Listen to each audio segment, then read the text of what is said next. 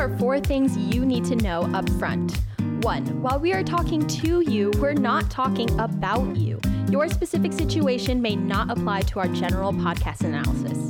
Two, the info we're using came from sources we think are reliable, but their accuracy and completeness are not guaranteed, not even by the companies issuing the data. Three, you cannot rely on the past results of any investment for future performance. The past is never exactly repeated, so past results can never predict future performance with any reliability. Four, there are many kinds of risk in any investment, no matter what may or may not be guaranteed. Look closely and consult your investment, legal, and tax advisors for deeper one on one discussion and analysis. Welcome to our podcast series, Life Unlock Partners. We're talking about accountability and happiness. And I've misspelled happiness with a Y today. Why would I do that? That movie with Will yeah. Smith.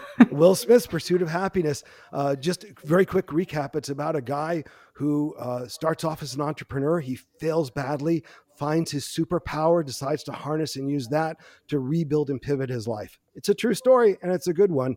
Uh, and and in there, he does it by being accountable to himself and to his role as being a father. That's what sort of drives him to go through everything. And I was thinking about how accountability is really necessary for entrepreneurship. And just, Adley, since you're joining us for the first time, our perspective is that professional athletes are entrepreneurs just like us because you got to dedicate, you got to bet it all, and hope that you come out on the other side. Yeah, uh, absolutely. That's a, it's a yeah. perspective to have.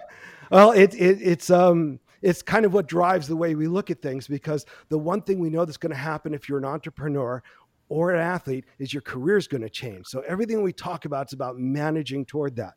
But if you're going to bet it all on you, one of the reasons we talk about accountability is that you have to be honest with yourself. In the same way Will Smith's character had to be honest with himself when his medical scanner idea wasn't selling and he was his family was falling apart.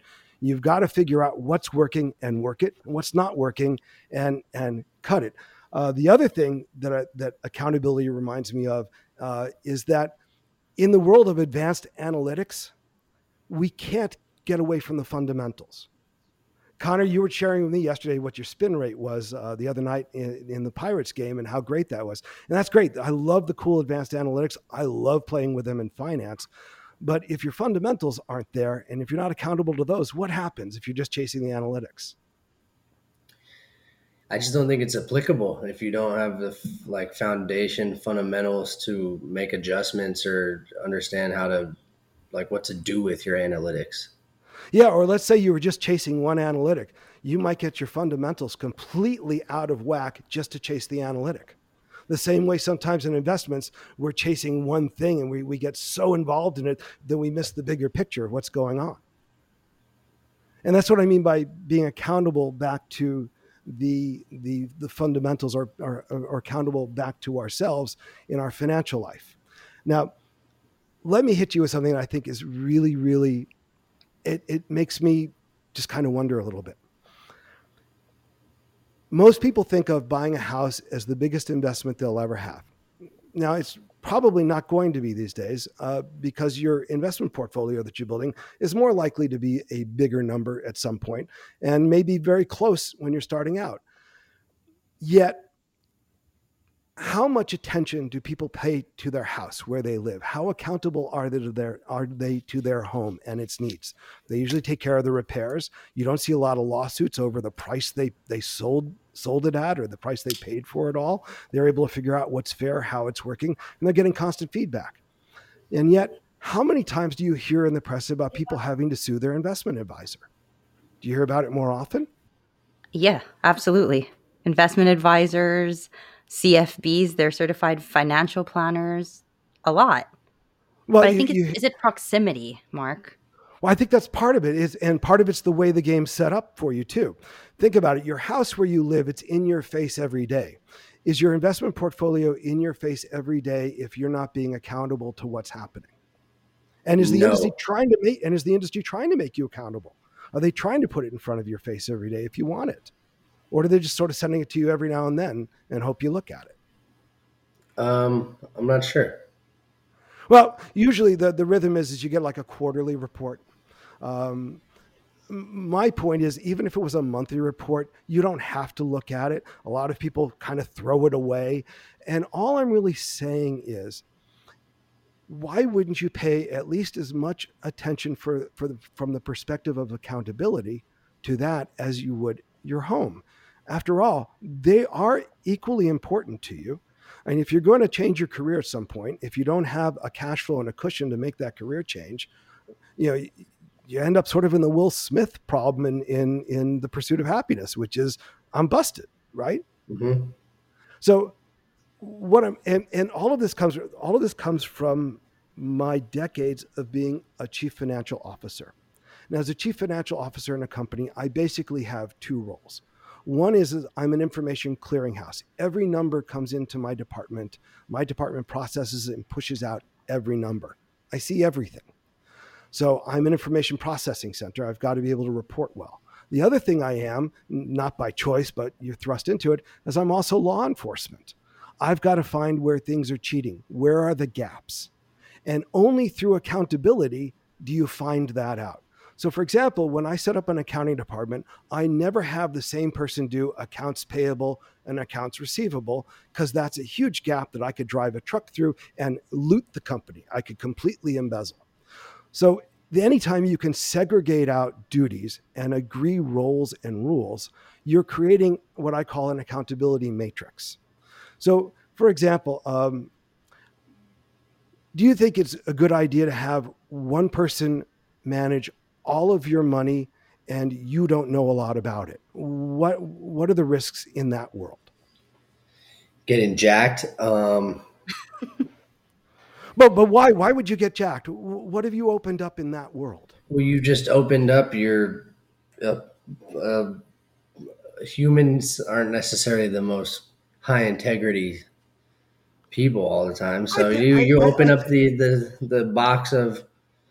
I don't know what's going on with this portfolio. You handle this whole portfolio, and now you open it. You give you're giving away the keys sort of and I, I think people have good intentions. I'm going to start from the from the assumption that, that we have good intentions because when i when i see scams happen just so you know they usually come from good intentions gone way wrong.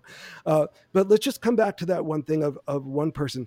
Now in my case uh, i don't i don't just manage my money by myself. I have a person i bounce things off of. Uh, someone i worked for, for 20 years. I have a lot of people i talk to but I'm also highly skilled, so I can operate at a CFO level a little differently. Um, in your case, Connor, for example, uh, I won't I won't be your broker and I won't be your custodian. Why do I refuse to do that? There's uh, there's a gap. There, I would create a gap. Uh, well, there are two reasons. I also want you to learn about it too, right? Because the more you know about it, are you a better CFO of your money? Absolutely. And you are the CFO of your money. Is anybody else the CFO of your money? I wouldn't think so. No. But you know, if you're going to be a good CFO of your money, you want to have a good coaching staff around you. You want to have good people to delegate to, but you also want to have accountability because you can't watch it 24/7, right? It's not reasonable. You're an entrepreneur off investing in you, right? Mm-hmm. So you don't have time, but if you can set up an accountability matrix so that, for example, we have rules and the sorts of things that we buy. We want accountability from our investments too, right? Mm-hmm. So what do we insist that our what do we insist our investments do in what we call our core portfolio that we'll need for our career transition? Like you, you mentioned before, not only are they paying out their management, their employees, all these things, but us as well as their investors. Yeah, and, and see, that's a moment of truth. That's where the rubber hits the road. The money hits our account. If someone comes to you and says, "Oh yeah, we had a good quarter. We beat the S and P by by two percent," you were just telling me, Leela, how I was telling you that. Yeah, and, and, my comment was, "Well, did you did you actually cash it? It's only theoretical, and and and and did you have a goal? Did you have rules? I mean, how do I put that in context? That performance? If you just told me I beat an index, okay, that might mean something, but I don't know how that advanced my goals. I don't know how that gave me good information as the CFO of my money as to where, where I'm going to be based on the plan I have. Can I share a story, Mark? Um, oh, something sure, that's please. more concrete for, I'm for dominating this. Okay. so, um, I recently, right before Mark um, decided to start Life Unlock Partners, uh, my mom came into some money after my dad died, and we decided to invest with a large institution. I'm not going to name names. No, but it's um, a major. I'll confirm it's a major, major institution. And our CFP, our certified um, financial planner, who was also vice president of investments for that firm's uh, private client um, group, we trusted him and we trusted him alone we really didn't hold him accountable because we also didn't have the tools to know how to hold him accountable and he there was no accountability matrix. And turns out he was putting my retired mother in extremely aggressive investments and he had not notified any of us of the fees associated with the investments he was putting her in.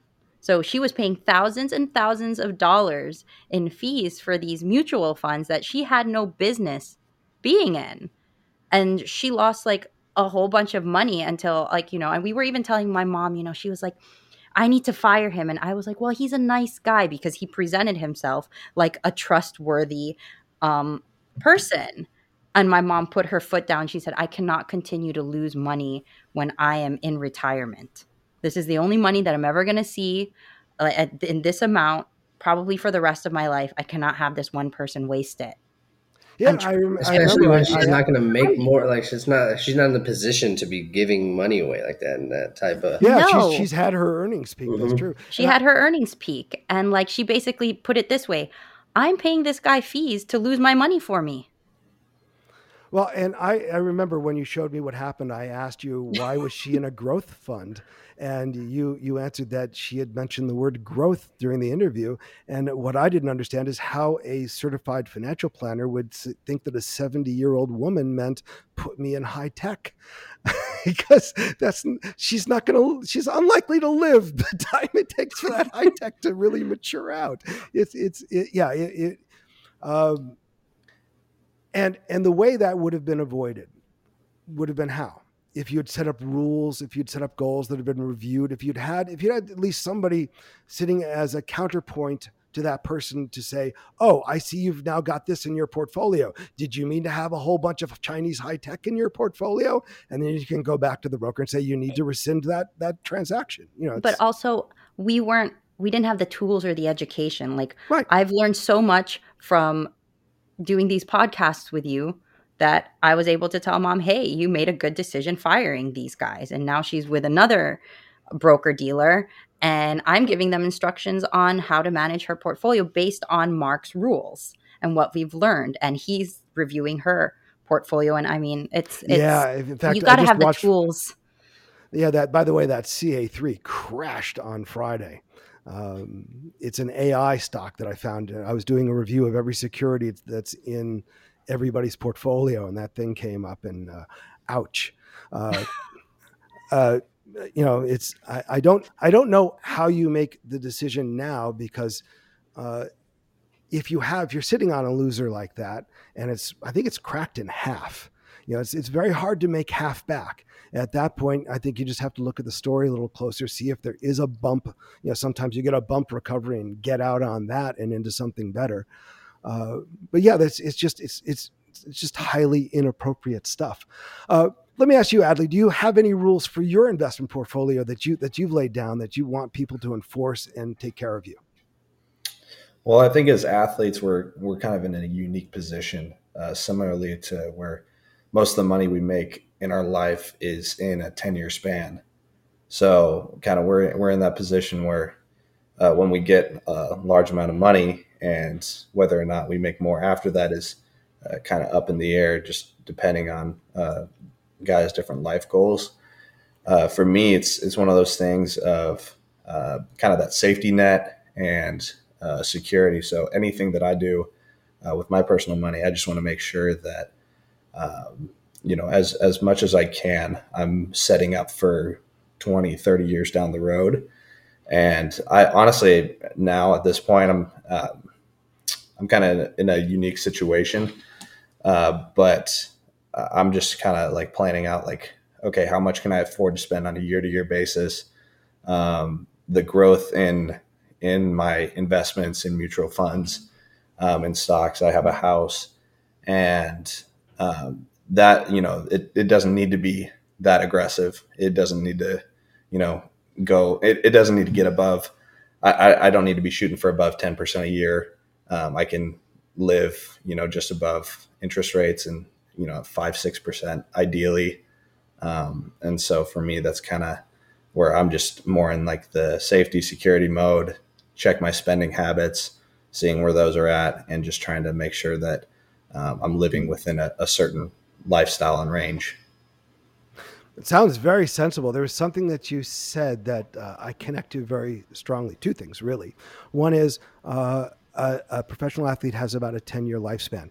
You know, for entrepreneurs, we have about the same thing with each of our projects. Uh, most VCs want out within seven years, so that that's our chance to make our money, uh, and we don't know that we have something after it.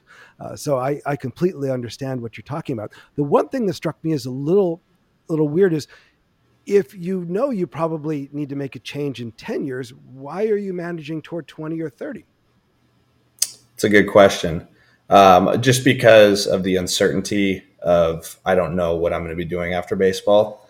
Um, I have even to even in yeah, a year, even know? tomorrow. Like, um, you know, ideally after baseball, I'm you know I I get a job. I don't see myself as someone who's just going to be content, you know, retiring after baseball's over. But um, I'm so my my signing bonus was like a, a decent amount. yeah, it's pretty it's, it's, pretty public. And just so you know, we think retirement is is is something that the teams like to use. I, my dad's in his 80s. He's not retired. I'm yeah. in my 60s. I'm never. We're never going to retire. We're always going to remain productive human beings because it's kind shift. of your nature. If you're willing to go do that, if you're willing to do this with your life, embed it, you're not going to be content to just watch games and drink beer after this, right? You're going to go yeah. do stuff. We're we're energetic guys. You know, we're baseball. Yeah. We're always uh, going to be doing something. Yeah, and so, some of us are energetic who weren't baseball players either. As Connor could tell you, I'm always doing something. I, I I'm the CFO of at least three companies plus doing Life Unlock Partners, and that's just because I'm slowing down a little bit. Uh, so when you talk about what you want to do in ten years, um, have you ever have you ever uh, looked at Alex Rodriguez's story?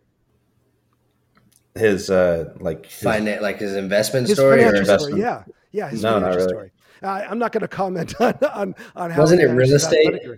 Yeah, but what he did that was so cool is he built his portfolio so that by the time he left the game, his salary, which was among the highest at the time, was completely replaced by the income from his investment portfolio. And that's kind of the goal we're setting up, which is see, you don't know when. You, have you seen the movie Jaws? Mm-hmm. Oh, Adley, have you seen it? Yeah. so you notice that they don't show you Bruce the shark for the first hour. He's just out there. You know he's out there. You don't know when you're going to see him. And that's kind of the way our careers are in entrepreneurship and in sports. That day when we're not going to be able to do it again, it's out there. We don't know when it's going to happen, but if we manage toward that day and review it each year, I think that's where you have your best chance that in 10 years or if it turned out to be 8 or 15, you're looking at it going, I know I'm prepared for this because I wasn't on a 20 or 30 year timeline for it. Does that land? When you say manage, do you mean target the stocks that are safe in the sense that they're not falling off the planet or dropping off? You're still competing with the S and P, but at the same time as your 10 also share, like yeah, like you're getting profit sharing. yeah, like Adley said, that six percent. Uh, the portfolios I build right now are in the six and a half percent range, uh, with growth. Uh, uh and I watch it very carefully because to me that that's sort of the reasonable risk return sweet spot for getting getting cash in your pocket. And by that five or six, Adley, I hope you're getting that as five or six percent that's cashed in, not just five or six percent growth. Because I'm getting, well, last year I got quite a bit of growth, but you can't count on that from year to year. Mm-hmm. That's that's just the way it works. So when you said that five to six, are you actually getting paid that? Um, actually, I don't know. Um, I will have to I'll have to check back in with you on that. It, it's worth looking at it. That that's yeah. kind of what we do. Is we're the accountability side of that. We set up systems so that if you give us data authorization, I don't mean you specifically. I'm not pitching you. I just mean the generic you. Um, we look at it, and we and we have an app that we create that lets you see it too. So that if anything looks wrong, a dividend we were expecting doesn't come through, or something starts to fall off a cliff, we're on top of it. So Mark, let's make do. sure that Adley knows what dividends are. Or you know maybe I this. Think he knows what you do. Okay, yeah. good. Okay, yeah, I got that sense from him earlier. He went to college. Okay, and he's, he's a business major. Yeah. Okay, because I tried he's to explain this to a few kid. people, and they're like, "What's a dividend? What yeah, is no, that?" I, I get it and that's why that's why I like to call it profit sharing because we can all relate to the words profit sharing. Uh, but just just uh, just from me to you, Adley, I, I, would say look at whether what how much you're banking, how much of it's actually income, how much of it is what they call return of capital for mutual funds because they tend to blend the two things. Uh, the one thing I would say about mutual funds that's a good thing is that it, it's because they haven't limited how much stock they're going to float on it, you tend to get the real underlying value of the combination of stocks. In terms of what fees you might be paying, I don't know. I haven't looked at it, but you know that that is a fair way to look at it. Uh, there are other ways to look at it, but I certainly would never criticize your approach. Uh, you know, saying that five or six percent in this market and a target of up to ten, I think it's reasonable. Uh, can you do better? Maybe. Can you do worse? Absolutely. So so good on you. And uh, thanks for listening to this topic accountability and happiness. Thanks for listening. Before we go, here's a reminder you have 30 minutes a month of one on one consulting to discuss your specific situation with us. We recommend you take advantage of that.